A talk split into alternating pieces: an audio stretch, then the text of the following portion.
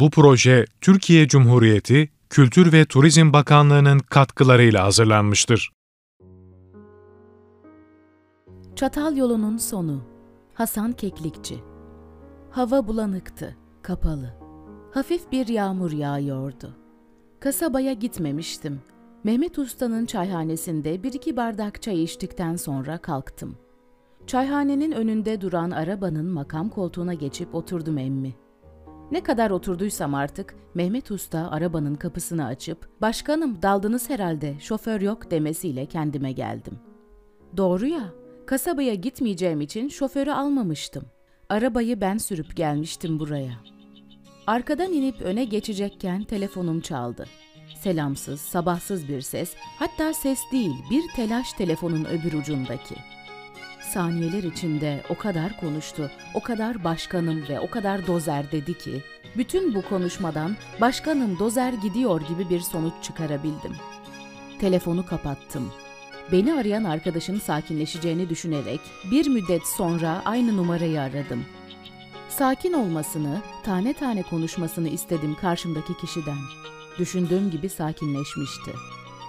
Söylediğine göre köyde çalışan dozer, çatalın kuzeyine doğru yolu yapıp giderken hesap edemedikleri bir kayalığa denk gelmiş. Küreği vurup görünen toprağı iteleyince alttan katman katman bir kaya silsilesi ortaya çıkmış. Hava yağmurlu olduğu için dozerin paletleri kayaların üzerinden kaymaya başlamış. Dozerin operatörü canını kurtarmak için atlamış fakat dozer yavaş yavaş uçuruma doğru kayıyormuş. Bir de ondan dinlemek için dozerin operatörünü aradım. Evet, bizim arkadaşın anlattığı aynen doğruydu. Dozer her saniye uçuruma doğru kayıyormuş emmi. Bir dozeri ancak başka bir dozer çekebilirmiş bu durumda. Daireyi arayıp ilgililere durumu bildirmiş arkadaş. Ben de büyükleri arasam ve o zamana kadar dozer bir buçuk kilometrelik uçurumdan Sır Barajı'na doğru yuvarlanıp suya gömülmezse yeni bir dozerle gelip bizim dozeri kurtarabilirlermiş. Henüz Evcek Maraş'a göçmeden önceydi emmi. Bizim nohut ekecek yerimiz yoktu. Daha doğrusu vardı da Ceyhan Nehri'ne yakın olan yerler sıcak, yaylalarda soğuk olduğu için ekilen nohutlar çok güzel olmazdı. Aşağıda nohut tuzlanmaya başladığında yağmur geldiği, yukarıdaki tarlalarda üzerine kar yağdığı olurdu. İşte yıllardan bir yıl babam Çatal'da Körfahıların Pınarı'nın üst tarafında, tepenin yöresinde bir baytar, eğimli, verimsiz tarla bulmuş. Sahibi bir şey ekmeyecekmiş o sene. Biz nohut dersek nohut, mercimek dersek mercimek ekebilirmişiz oraya. Para pul da istemiyormuş baytarın sahibi. Öyle hayrına verecekmiş. Nasıl olsa geçmişlerine rahmetle gerekirmiş insanın. Nohut ekim zamanı abimle bir çelik yani 11 kiloluk hububat ölçü birimi nohut alıp gittik bu çatala. Dedikleri yere tarif ettikleri gibi nohudu ektik. Bilirsin emmi, nohudun kazması sulaması olmaz. En fazla gidip içindeki yabancı otları ayıklarsın. Biz de öyle yaptık. Günün birinde hem ektiğimiz nohudumuza bakmaya ve hem de varsa eğer içindeki yabani otları ayıklamaya gittik abimle. Ne görelim emmi? Bir tek nohut yok ortada. Herkesin tarlaları nohut mercimek dolu, bizim nohut ektiğimiz yerde bırak nohudu Allah'ın bir otu bile yok.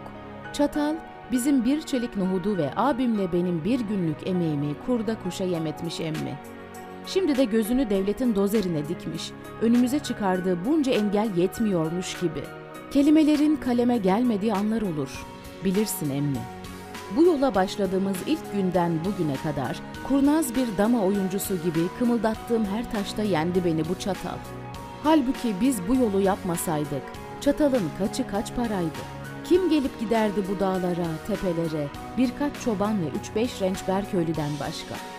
Sabah erken kalkan köylü gencinin şehirdeki fabrikayı boyladığı bu devirde, çatalın sümbülü, kekiği, menekşesi, harman çiçeği kimin umurunda sanki? Şairler denizlere indi emmi, yazarlar dünden unuttu Anadolu'nun ormanını, kuşunu ve türlü türlü orman çiçeklerini. Yapıtlarında bizim çiçeklerimizin yerini, hangi ülkeden geldiği belli olmayan salon çiçekleri aldı şimdilerde.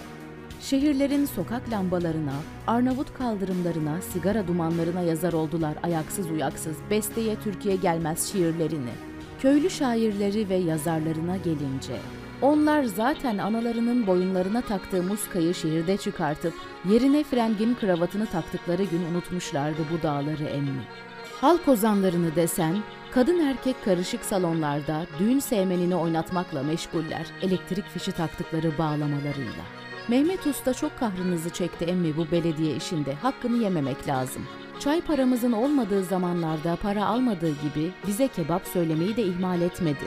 Arabadan inip tekrar çayhanenin arka tarafında bir masaya oturdum. Bu durumda kasabaya gitmenin hiçbir manası yoktu çünkü.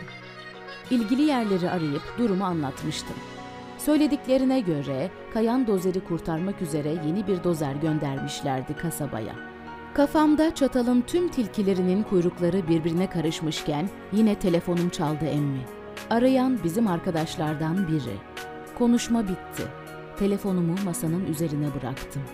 Şehirden gelen ekip bir dozer ve iki tırla gelmiş.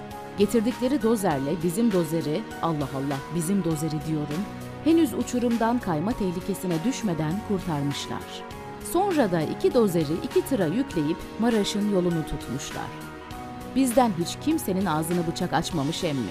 Donup kalmışlar dozer tıra yüklenirken.